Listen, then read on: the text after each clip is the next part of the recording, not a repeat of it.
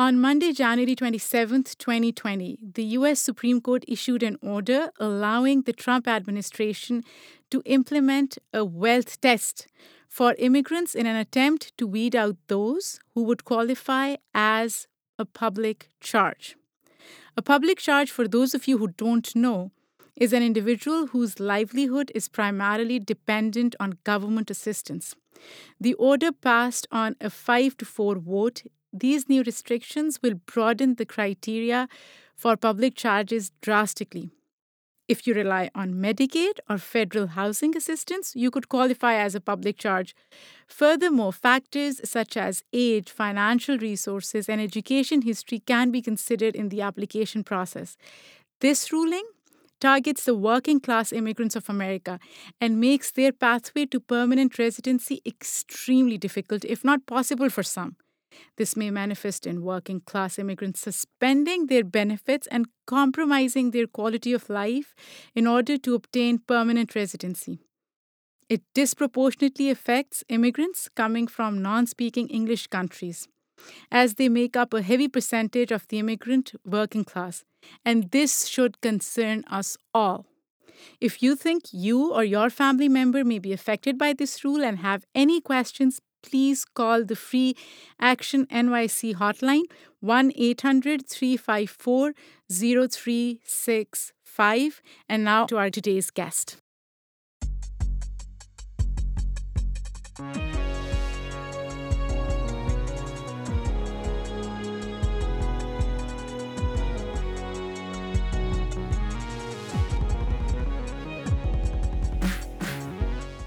I actually got a lot of backlash after twenty sixteen. Why? Like, just because I was questioning whether Hillary was a strong enough candidate against Trump. And, you know, a lot of fellow Democrats, you know, came at me and was like, no, like, we need to unite for the party. And, you know, and I was like, I absolutely am going to vote Hillary Clinton, of course.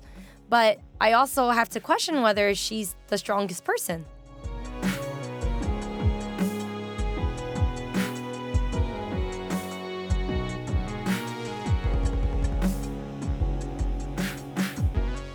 Annie Tan is a Chinese American special education teacher, writer, activist, and storyteller from Chinatown in New York. Annie has been featured in the New York Times, the Huffington Post, and the Moth Radio Hour on N P R. She will be featured in the upcoming P B S documentary series, Asian Americans. Her work centers around public education, teachers' unions, tenants' rights, and Asian American issues.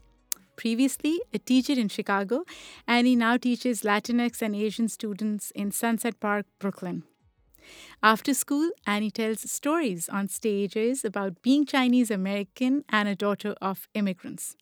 And Annie is working on an epic book about her family's history and legacy in America. I am so excited to welcome her on my show. Welcome, Annie. So happy to have you here. Hi, Sadia. I, I just want to make sure I yes, pronounce that correctly. Sadia. Sadia. Beautiful. Yeah. So there is so much to unpack, mm-hmm. but we will start with recent Supreme Court's order, yes. right? According to which the Trump administration is allowed to deny green card or citizenship to immigrants who would classify as a public charge, and I have explained what that means. Mm-hmm. If this order were in place when your parents came in the early eighties, how would it have impacted their journey to America? Mm-hmm. So my parents, from my knowledge, came because family requested, you know, my grandmother to come to America, and my grandmother's sister was like, hey, come to America. And then once my grandmother came, she requested my mom and then my dad to come to America. And with just this green card ruling, they, you know, they would not have been able to get here and survive here because, you know, my parents as working class immigrants, mm-hmm. they were trying to figure out where they were going to go in the first place. I was actually doing a family history searching trip this summer. So I found out, you know, my grandmother first was in Detroit for a while mm. and was trying to figure out how to make her life happen there, but that wasn't happening. Then she went to Illinois where some family was and figured out that wasn't going to work. And she took a chance and had a family friend in New York. So that's how my grandma and my parents and that side of the family ended up in New York in the first place. And it was with the support of people in the community, just anyone you knew, really. That's how you got to America in the eighties. And the Chinese diaspora itself is, you know, up till like the nineties and two thousands, it was a lot of working class immigrants coming to America. It wasn't It wasn't like now where there are a lot more rich Chinese hmm. people moving to America. Prior to like the eighties, of course, you know, there there was just limited immigration in general from the Chinese diaspora because of Mao Zedong, and also just prior to the nineteen sixty-five Immigration Act, you know, more Chinese people couldn't move to America. Mm-hmm. So the ones who were moving here were graduate students and people who may have come from more p- privileged backgrounds. Mm-hmm. But in the eighties and nineties, it was much more poorer Chinese immigrants. You know, the people in the Chinese diaspora, like my family comes from southern China in the Guangdong province, in the Toisan province, and there were more people living outside of China from my province mm-hmm. right now than actually in Toisan right now. And what's the reason for that? I think there was just extreme poverty, mm-hmm. people looking for a better life. I know as the one-child policy was in effect, as the second daughter, or second child, I'm the second, you know, I'm the first daughter but the second child, I wouldn't have been born if, you know, my parents didn't come to America. And that's something that I wanted to talk to you about, because your parents' journey to America is pretty much shaped by a very tragic event. Mm-hmm. And this event is related to Vincent Chin. Mm-hmm. He was a Chinese man who was beaten to death in nineteen eighty-two, I believe, mm-hmm. after being mistaken for a Japanese man. Yes. During the Detroit auto workers crisis, when Japanese were being blamed for the loss of American jobs. Yes. Sounds pretty familiar. Mm-hmm. um, so his murder led to this Pan-Asian American movement where people started identifying themselves, not just by their ethnicities, but also with, by the term Asian American. Yes. But the, that tragedy is personal to your family. Yes. Can you talk a little bit about that? Mm-hmm. So I learned this also recently. So, well, just to backtrack, uh, when I was thirteen, you know, I'm watching this documentary and, you know, learning about myself as a kid of Chinese immigrants. And I'm watching this documentary on P B S called Becoming American, The Chinese Experience. And, you know, the last twenty minutes talk about the case, the Vincent Chin case. And my mom comes over and is like, "Gao gao hai lei biu gao." That's Cantonese mm. for, that's your older male cousin. Mm. And I'm like, what? You know, and my mom says nothing about it. No one in my family says anything about it. Um, and I find out later it's because, you know, Vincent Chin was killed, beaten to death by a baseball bat. Uh, his killers, two white auto workers, never served a day in jail and are living their lives right now and haven't paid my family a cent. And we lost the cases. You know, we had, my family had many, many cases go to trial, and Vincent never got justice for his murder. And so I, I think, like, my family and a lot of Asian Americans are, like, you know, are hesitant sometimes to rock the boat, right? But there are also examples like the Vincent Chin case where thousands and thousands of people came together to march for justice.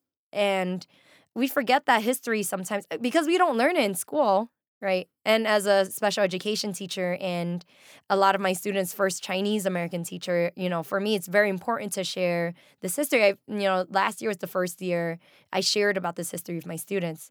Anyway, so I found out through this journey that Vincent Chin's mother, Lily Chin, is my maternal grandmother's sister. So I just said earlier that my grandmother, you know, she came from all these places. She first went to Detroit to try to support Lily Chin mm. after the murder of her son.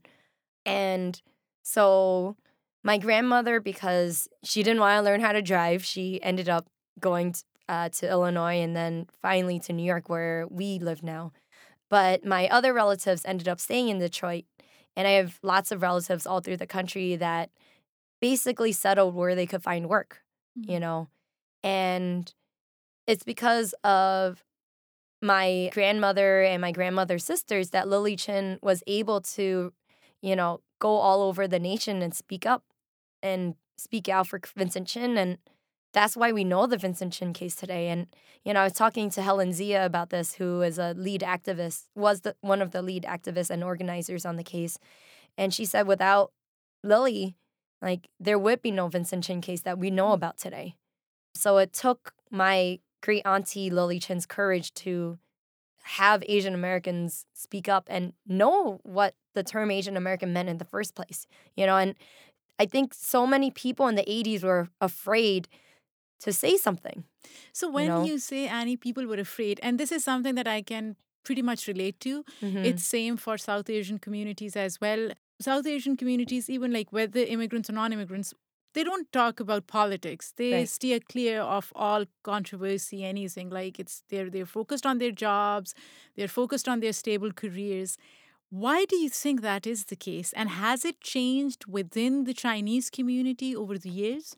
I think it's never been the case. It's the myth that we all came with, right? Mm-hmm. When a lot of us moved here or were born here, that we're not supposed to rock the boat. But if you look back in history, like I just learned that there was an eighteen sixty-seven Chinese railroad strike, right? There was a nineteen eighty-two garment worker strike the summer that Vincent Chin was killed. There are all these things in Asian American history that happened that we don't know about. If you look at like the nineteen seventy-five Peter Yu beating uh, and the protests in New York mm-hmm. for that, there there is a rich history of Asian American resistance. And when I talk about people being afraid, of course people were afraid, but that doesn't mean there wasn't resistance. I think people hear, you know, the traditional like wisdom of don't rock the boat. You know, you should be focused on your job or the opportunities in front of you. And there are a lot of things you can lose by speaking up. You know, if you... You know, speak up. Like I heard on your podcast about Jennifer Asif, right? Her family, like speaking up about her husband, like being fed pork, mm. right? Then immediately the day after, his application was denied for his green card, right? I believe. And so there is a fear and a possible loss in speaking up that people see, but that's because of a popular narrative of fear that people spread. It doesn't mean you can't win though, right? Mm. In my family's case, right, you know, as I said earlier, you, my family doesn't talk about Vincent because we lost the case and it was tragic. And, you know, I think it was a foregone conclusion to a lot of my family members that, of course, these two guys who killed Vincent are going to jail. Like, this is a home run, mm-hmm. you know, case. But they weren't. And so I think my family lost faith in the American justice system as a result, as many have, unfortunately. And so now we've had to find creative ways to resist, unfortunately. So what are some of those creative ways that you mm-hmm. think are more effective? So I've worked with organizations like C A V in New York City that fight for tenants' rights, and they fought like very well against uh, No New Amazon, right? And hundreds of organizations throughout New York City who are fighting against gentrification and the loss of jobs for working class people here in New York came together and, you know, started these campaigns and, and Amazon backed out, right? And there are lots of examples of cases like that here in New York and across the nation of people resisting. If you look at the nationwide teacher strikes and teacher walkouts that are illegal in certain states because there are no unions, those are all wildcat strikes that teachers on the ground were like, no, like we need more for our students. It wasn't just fighting for salaries or healthcare benefits. It was fighting for pencils in classrooms, for there not to be mold in classrooms. Mm-hmm. Um, and that's happening all across the nation, not just with Asian Americans, but with teachers, with nurses, with all kinds of workers. The Black Lives Matter movement is a beautiful movement of people who have thirteen principles that we're going to be starting to teach uh, this February, the first week of February. It's the Black Lives Matter Week of Action that teaches things like empathy and intergenerational uh, principles, right, to our students. So there are all these loving ways where people come together and resist right now in the face of tremendous oppression um, that's happening under forty-five. I'm not going to call him my president. Um, because I don't consider him my president.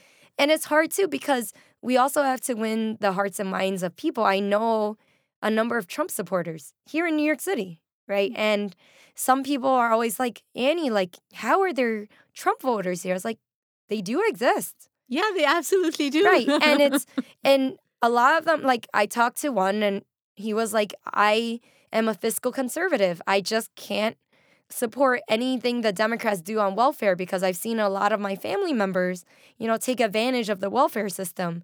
And so for him, he's not, he thinks Trump is crazy. He thinks Trump, like, is doing terrible things. He does not believe in ICE, right?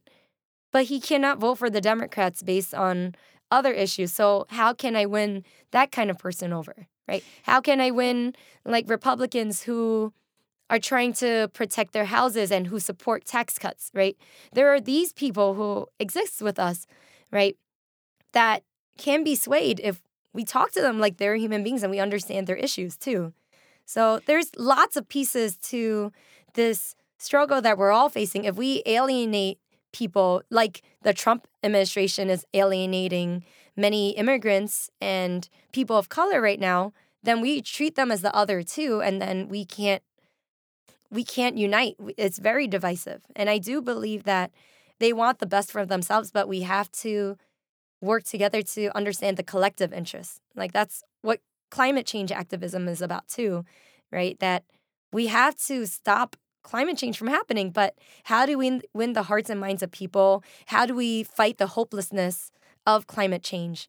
And how do we do so in a way where individuals will call on each other to be accountable and call on the fossil fuel industry and big corporations that are responsible for the majority of these fossil fuels being put in the environment to actually do something about it.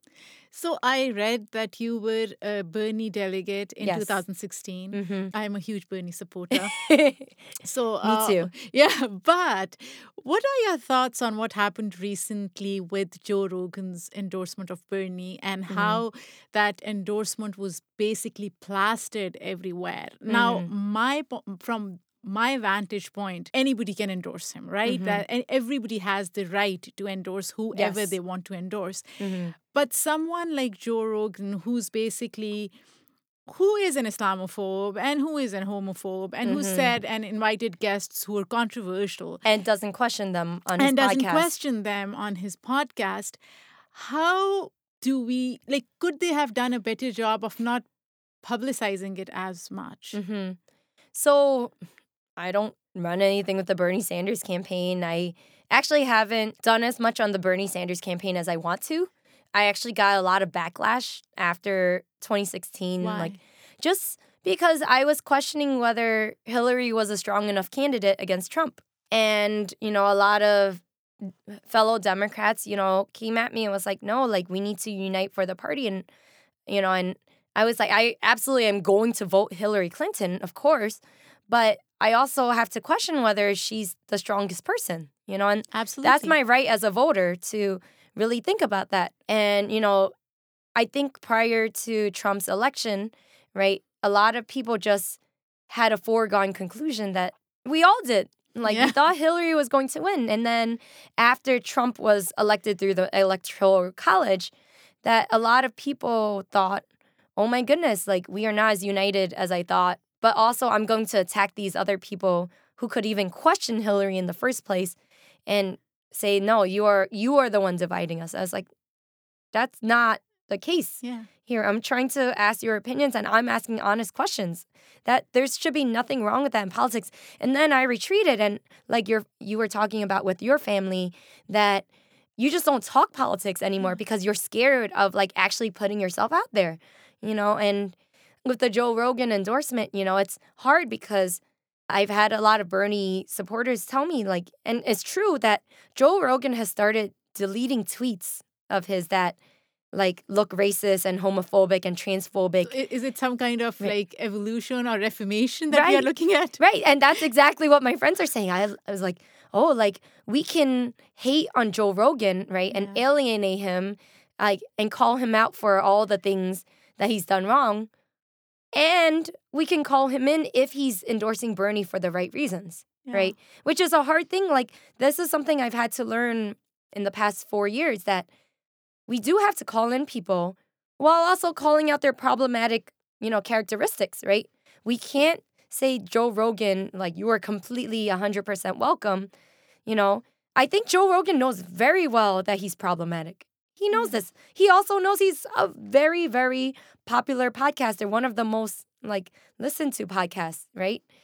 And he knows this. he must know this, right? So it's hard for me as, you know, someone who does want Bernie to win. And I, I think Bernie is my candidate because he is the only one people are actually ex- like really excited about and are willing to create a transformation for. And he has intergenerational support and yeah. he has working class support. And that's what we need right now. And I don't support Joe Rogan at all if he is in his reformation state, right? Maybe. I don't know. But I don't support him. But if he's using his wider platform to say, hey, like, listen to Bernie Sanders' ideas, right? And you as an informed voter get to decide for yourself, go for it.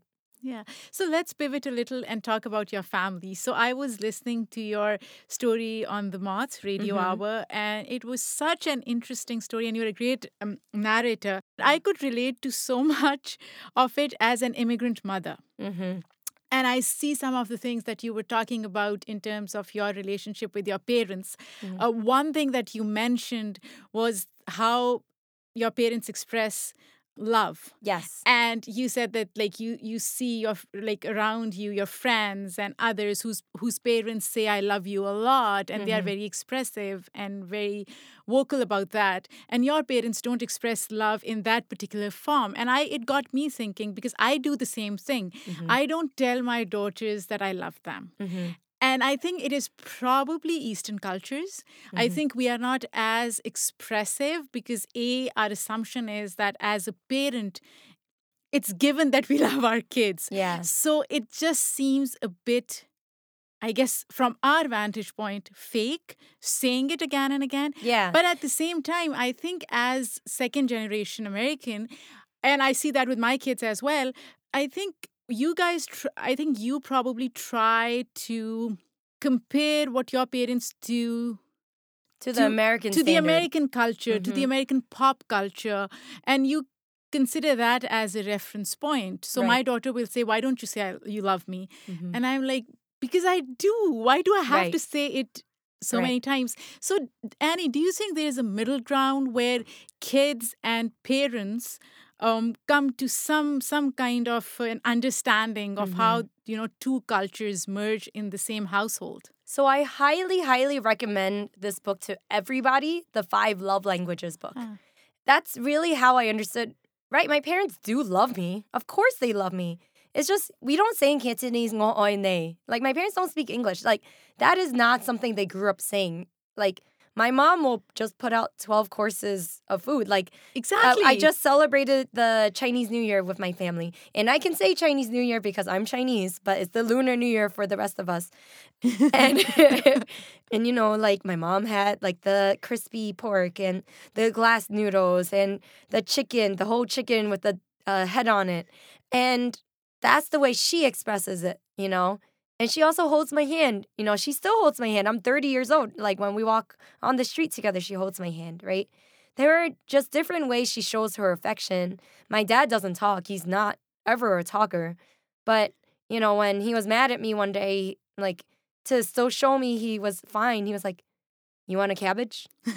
Or, like, you want these uh, red peppers that we got? And for him, it's it's not gift-giving. It's the quality time we have together, even though we don't talk that much. Mm. It's the time at the dinner table, and it's the acts of service he can do, right? So, like, I, I would recommend you reading it with your daughter. The the whole book is literally, like, how do you talk to one another? How do you communicate your love when one person's a gift giver and the other person's full of physical touch? Do you have to learn to do physical touch for your partner, and that partner learns to give you gifts, right? Mm. And it's it's that simple. And it's not something we learn in school. It's something I've only read, like, in the past few years. And once I understood that, I was like, oh, I have to, like, I'm a terrible gift giver. My parents don't give gifts. We grew up poor. Like, that's just not how we do things. Like, I've given my mom a one hundred dollars watch, and she just puts it away. Like, given her earrings, she just puts it away. But if I just sit next to her, you know, that's all she wants. Yeah. You know, so...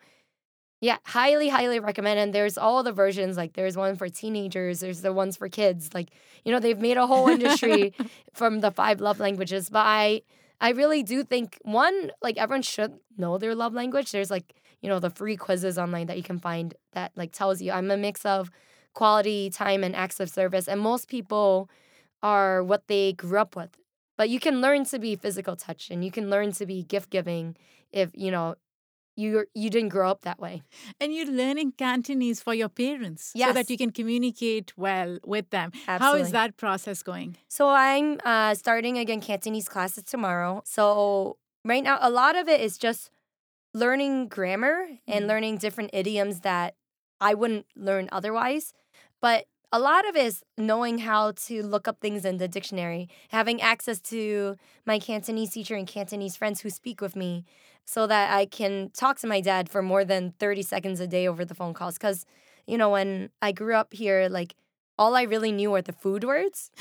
Because, like, my fam, as I just said, like, they feed me food. That's their main communication. But they were working all the time.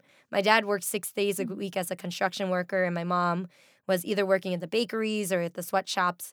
And they didn't speak to us much because they were just tired at the end of the day. So no wonder, like, you know, my my main vocabulary came with American culture, including all these suburban-based, like, sitcoms that all say, like, all have family members saying, I love you. So, of course, I'm expecting to hear I love you, but, you know, it's not coming. And so, like, I think for, like, like ten, twenty years, like, I was like, oh, my God. I'm going to get disowned. My parents don't love me. It's totally conditional love. They only, like, love me because I went to Columbia and, like, I have a good job and, like, I did everything they expected. Like, what more, right? But that's not actually what, like, made love happen for my family and me. It's just being together and having dinner. And, you know, I lived in Chicago for five years, and I realized after the five-year mark, like, I needed to be home because, you know, once I read that Love Languages book, I was like, my parents just need me there. Mm. They can't call me over the phone. That's not their love language. But your parents wanted you to live with them. So you moved out a couple of years ago. Yeah. And that was not an easy transition. No. And again, that's something that I can so relate to because in, in South Asian cultures, it's the same thing. Even if you're one hundred years old, your parents want you to live with them. Yes. Uh, and in fact, it's frowned upon uh, if you move out and leave your parents alone. Right. Um, we are still being told that we should move back to Pakistan right. and, you know, live with our parents. Right. How was that transition and how did your parents adjust? Mm-hmm. So I think for my parents, like, as they're, they, they retired recently. So they, they retired maybe a little over a year ago. Huh. So they've had a lot more time to talk to people in the community in Chinatown. And, you know, like, my mom is just straight up was just like, yeah, my friend, like, at least our daughter comes home for dinner.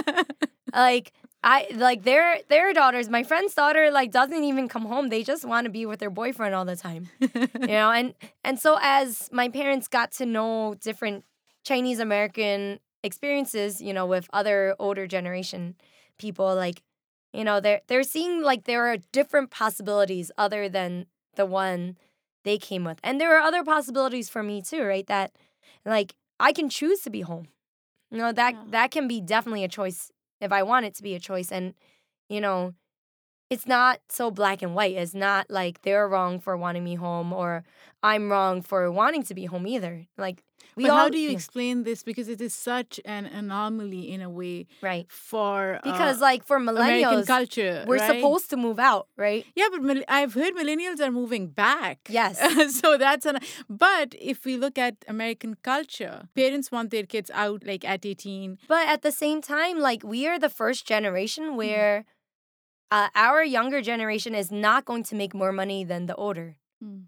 That's that's the reality of our situation right now. We're however many trillions of dollars in student debt, and healthcare costs are making. I think I saw a statistic that, like, if someone has cancer, like, forty percent of them go into bankruptcy. Mm. You know, so, like, this situation is not tenable for anyone who happens to get sick. Like, and if you already grew up poor, it basically takes, like, twenty plus years of basically nothing going wrong in order for you to be able to, like, survive in this society and to overcome poverty. So if you're looking at that, and lots of my teacher friends like not being able to pay off their student loans until they're sixty, you can't possibly like just move out and buy a home, especially not in New York City. You know, it's like there there are expectations like in the nineties and the two thousands, like maybe. But also, like, the baby boomer population, like, you hear Elizabeth Warren, like, talking about how she was able to go to college and tuition was four hundred dollars. Yeah. So, of course, they're able to, like, buy a house immediately after graduation because the jobs that existed back then were good union jobs. And unions, like, you know, they are being decimated right now, um, which is why I'm such a hardcore union activist as well.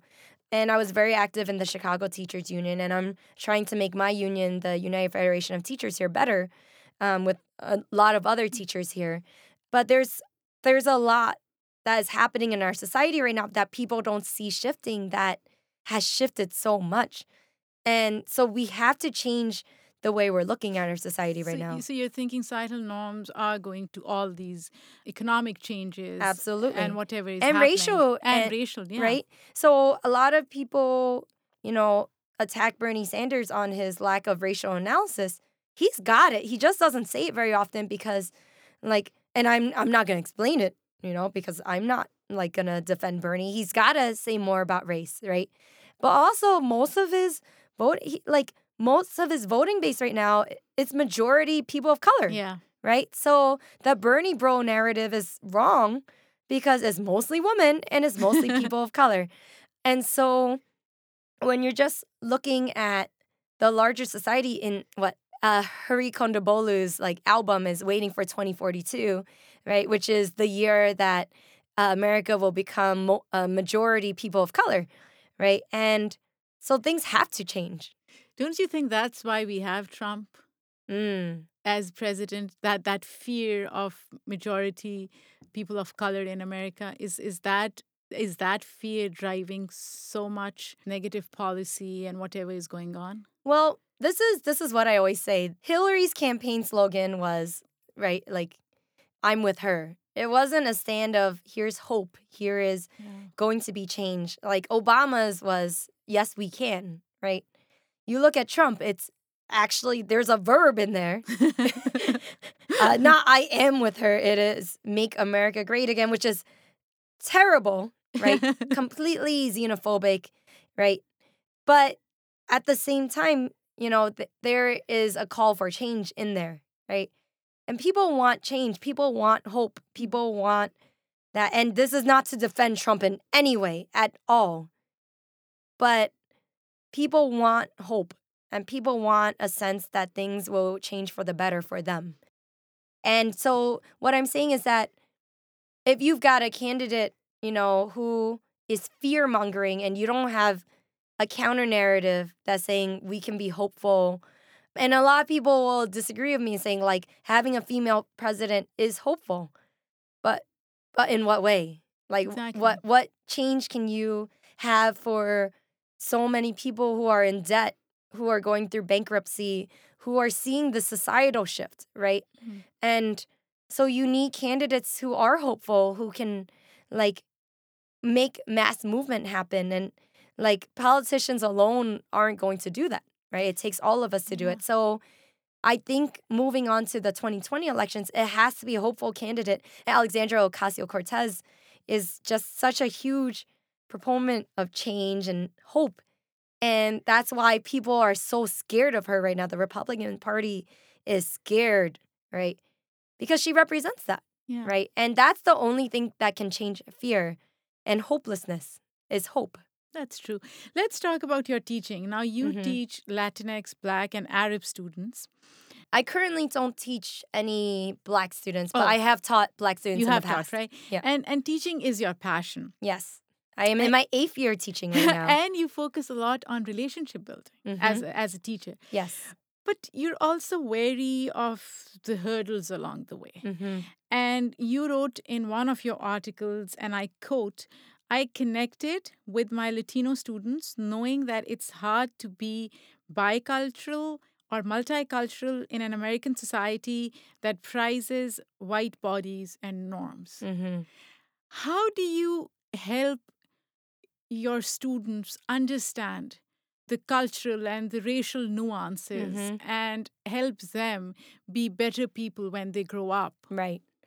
I heard this in seventh grade from my teacher, Mister Faulkner, uh, and he said, we learn history because we don't want history to repeat itself. And that's exactly why I tell my students that, you know, I'm teaching current events right now and I'm teaching about different history. And I'm lucky to be teaching the fifth grade curriculum where, you know, we learn about just the geography of the Western Hemisphere, and we learn about indigenous populations that were there, the Aztec, the Inca, the Mayan populations.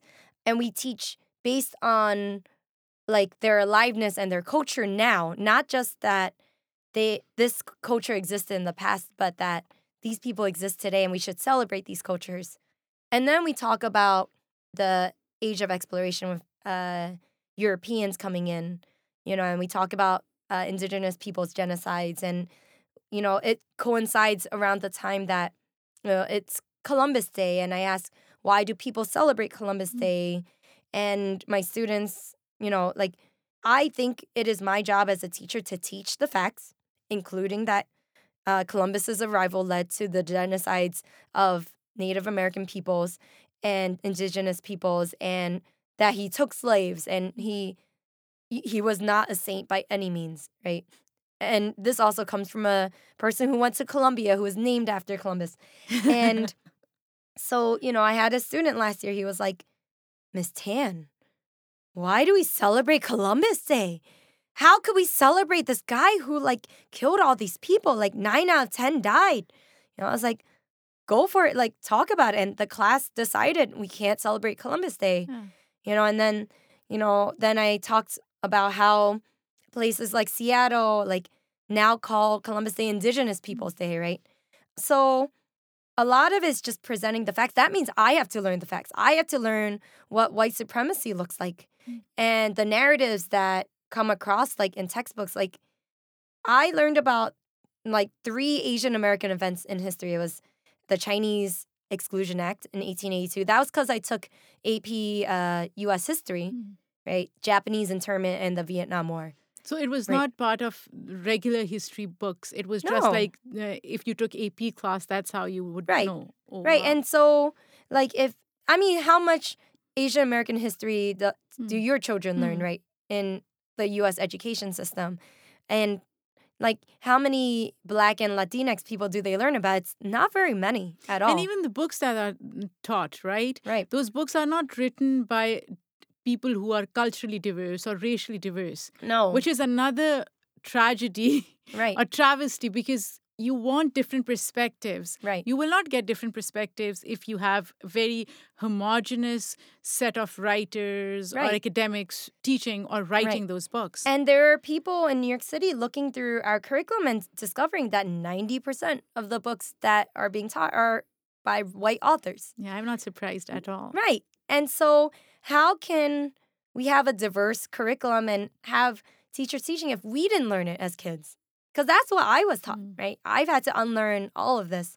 But that's because I want to unlearn this. And I go to professional developments, like, you know, uh, at the Museum of the American Indian, there was a teach Indigenous Peoples Day teach-in, right? And but that's been my onus. And it's not like we get professional developments besides maybe, like, a controversial implicit bias training across the district. And I say controversial not because I'm against it, but because other people are against it. And so for my students, it's my responsibility to continue learning the facts, to not present it in a way where my politics are coming out. I don't believe in saying out loud I am a Bernie Sanders supporter, right? But I can say, like, this man is running for president. I can say Elizabeth Warren is a female running for president. Joe right. Biden is running, right? So, and it's my job to teach the facts and have my students reach their own opinions and conclusions, because my job is to teach them those critical thinking skills, right? But how can I teach them critical thinking skills if I'm not critically thinking? And when you were little, Annie, you were very curious, right? Yeah. And you've always been like that. Always. And you're, you have a nickname. Yeah. Which means busybody and curious. And I don't want to pronounce that. In uh, Cantonese. But that was, it has negative connotations. Oh, yeah. Oh, yeah. Because in Chinese culture, like just, just just the traditional Chinese culture, like my mom said to me one day, why can't you find a man to buy you a house? You know, that's just like the expectation. And it's, you know, there there's patriarchy in Chinese culture just as there's patriarchy here in America, right?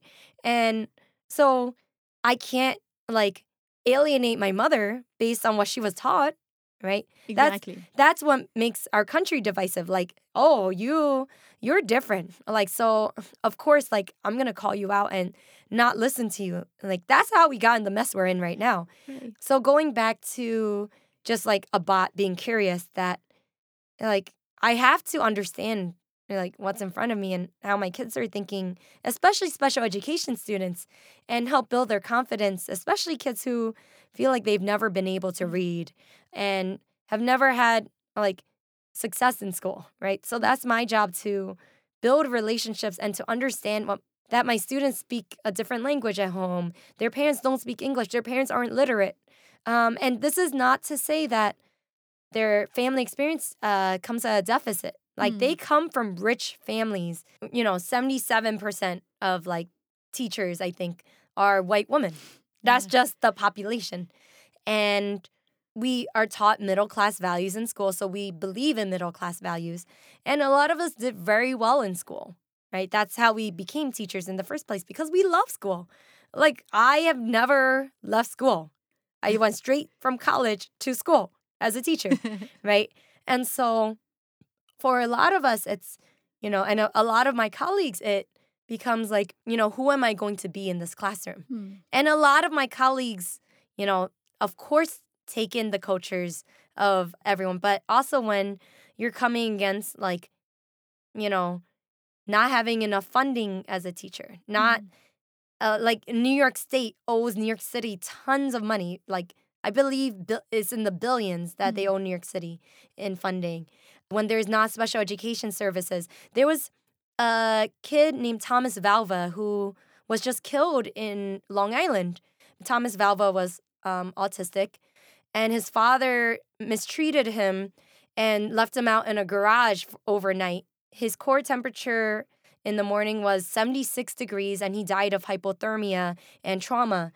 And that family had been investigated, and the school district had done everything they could. The special education teacher, the social worker, A C S was called, and they tried to help this family. Mm. And, you know, there's only so much the system can do. And then poor Thomas Valva was killed by this uh, his father and uh, his father's fiance. There's only so much a teacher can do, right? Mm.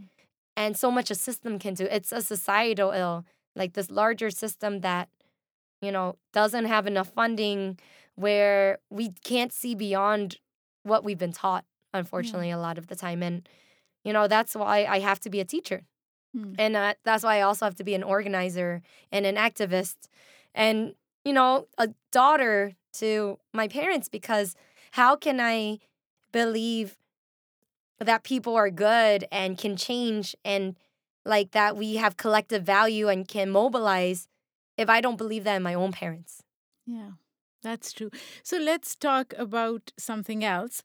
You have a Chinese boyfriend. Yes, at the moment. At the moment. I yes. just wanted to clarify that uh, because I read it somewhere, or I probably um, listened to one of your stories, but I wasn't sure. But you had a white boyfriend before mm-hmm. that, and yeah. your mom wasn't happy about it. Yeah, I think, you know, I... honestly think that my family, you know, I, I the white boyfriend was in Chicago, mm. and I honestly think that a big deal of it was that I wasn't in New York. You know, as I told you earlier, I, I couldn't have meals with them, and my parents were scared that I would stay in Chicago with my partner, right? And, you know, I you know, they they didn't like him because he's different from Chinese culture, and I, I think my parents had a fear that he was different, you know? But I do, you know, I have to be optimistic and hope that if I did date someone who was white here, that at least they could have dinner here.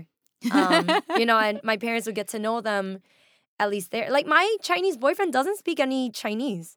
Yeah, so, but, like, they can't yeah. communicate at all, you know. So, like, it's, and my, my Chinese boyfriend also is partly white himself, right? And so...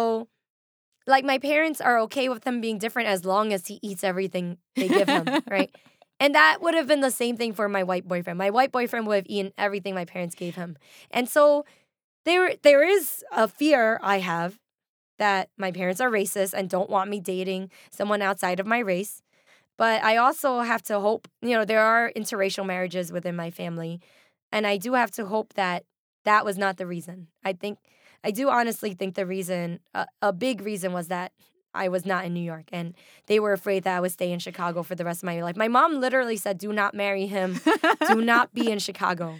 For me as a parent, I think as immigrant parents, we try to cling to remnants of our culture. Yes, absolutely. And we try to transmit that to our kids. Mm-hmm. So I guess having a Chinese boyfriend for your mom is mm. probably an extension of herself. And oh, she yes. sees that, right? Oh, yes. So it ha- I don't think it has anything to do with being racist or not. Right. It's like, oh, I could probably sit down and comfortably talk to this person. Exactly. And when I I mean, they can't it, talk to my current boyfriend, But so, still, yeah. I mean, at least they, they would think that he has some cultural understanding. Absolutely.